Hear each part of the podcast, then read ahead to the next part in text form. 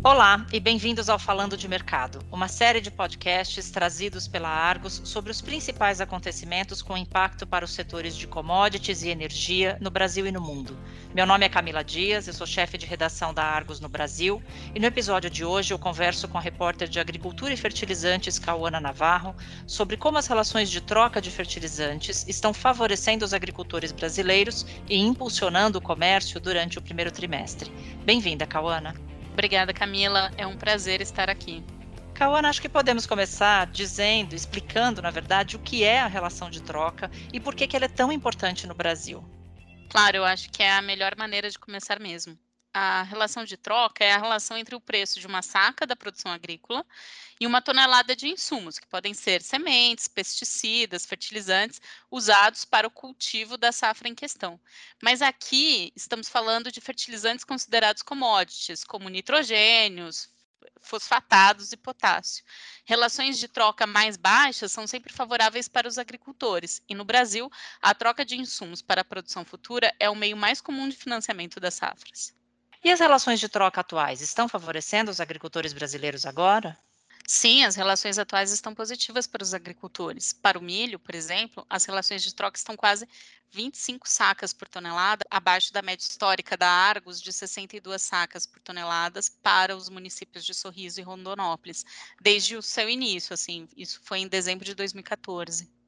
Você falou sobre a relação de troca média para dois municípios de Mato Grosso, né, Sorriso e Rondonópolis. Mais recentemente, o relatório é, Argos Brasil Grãos e Fertilizantes dividiu alguns locais de relações de troca para mostrar claramente as tendências dessas relações no maior estado produtor de grãos e oleaginosas do Brasil. Você pode contar um pouco mais sobre essa mudança? Claro, eu costumo dizer que existem muitos Brasis dentro do Brasil. Acho que quanto mais locais tivermos, melhor entenderemos as diferenças desses Brasis. Costumávamos ter uma relação de troca para o milho e para a soja, considerando o preço médio dos grãos em Sorriso e Rondonópolis. Agora que separamos, é possível observar, por exemplo, que para a soja a relação de troca é quase uma saca por tonelada maior em Sorriso do que é em Rondonópolis. A diferença entre essas duas cidades, Mato Grossenses, é o resultado de preços diferentes dos grãos em cada região. Então, achamos que é sempre bom podermos notar e entender essas diferenças. É, realmente é muito importante ver essas diferenças, Cauana.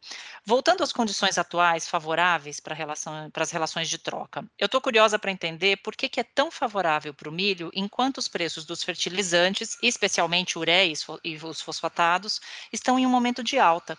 Isso deveria significar mais sacas para comprar a mesma quantidade de fertilizante, não o contrário. Então, por que, que as relações estão tão baixas? Você está certa mas os preços dos grãos estão ultrapassando os aumentos dos fertilizantes. A ureia, no início de fevereiro, atingiu o nível médio mais alto desde fevereiro de 2014. No entanto, o preço médio do milho na Bolsa de Chicago em fevereiro foi o mais alto desde julho de 2013. E quais são os fatores para esse nível alto de preços do milho? A Camila, eu sempre digo que todos os mercados são sobre oferta e demanda. Não importa se a gente está falando de ureia, de carvão ou de ações. E neste momento a demanda está aumentando, enquanto a oferta não está aumentando no mesmo ritmo. A perspectiva de queda na produção de milho dos Estados Unidos, isso segundo dados oficiais do governo americano, é, em meio à maior demanda por exportações de milho dos Estados Unidos também, estão elevando os preços. Além disso, as importações de milho na China for permaneceram fortes em 2020 impulsionadas pela forte alta nos preços domésticos do milho lá, e também em embarques para portos chineses a caminho de atingir um recorde. Assim. Por enquanto, a China ocupa a quadragésima posição entre os principais compradores de milho do Brasil, liderados por Japão, Irã, Vietnã, Egito e Espanha, de acordo com dados do Ministério da Agricultura do Brasil.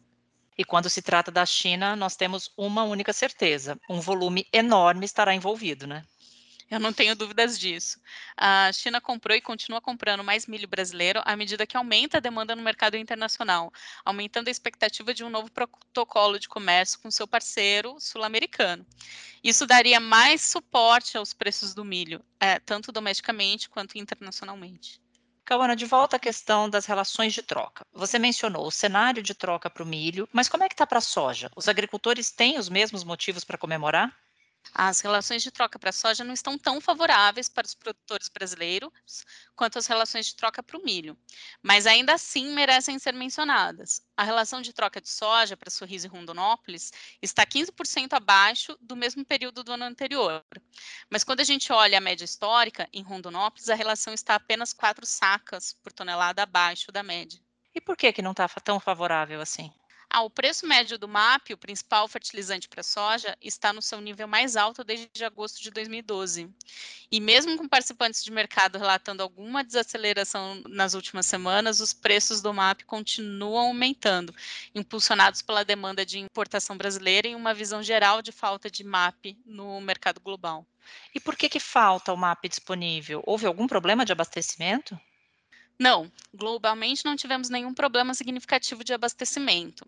A alta dos preços dos fosfatados está diretamente relacionada ao mercado norte-americano. A disponibilidade é limitada, como consequência de tarifas preliminares cobradas pelos Estados Unidos sobre as importações de fosfatados, da marroquina OCP e das russas Euroquem e Fosagro.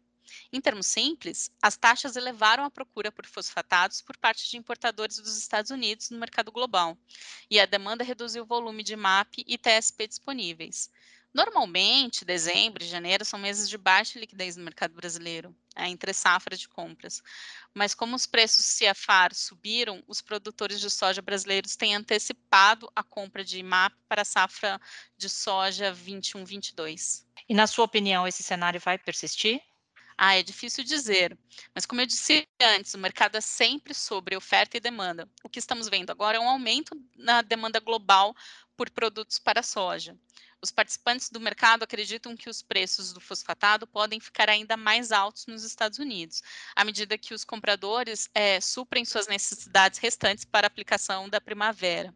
A produtora norte-americana Mosaic está preenchendo essa lacuna deixada no mercado local já que as tarifas de importação praticamente impedem os produtores marroquinos e russos de embarcarem para os Estados Unidos a partir de julho.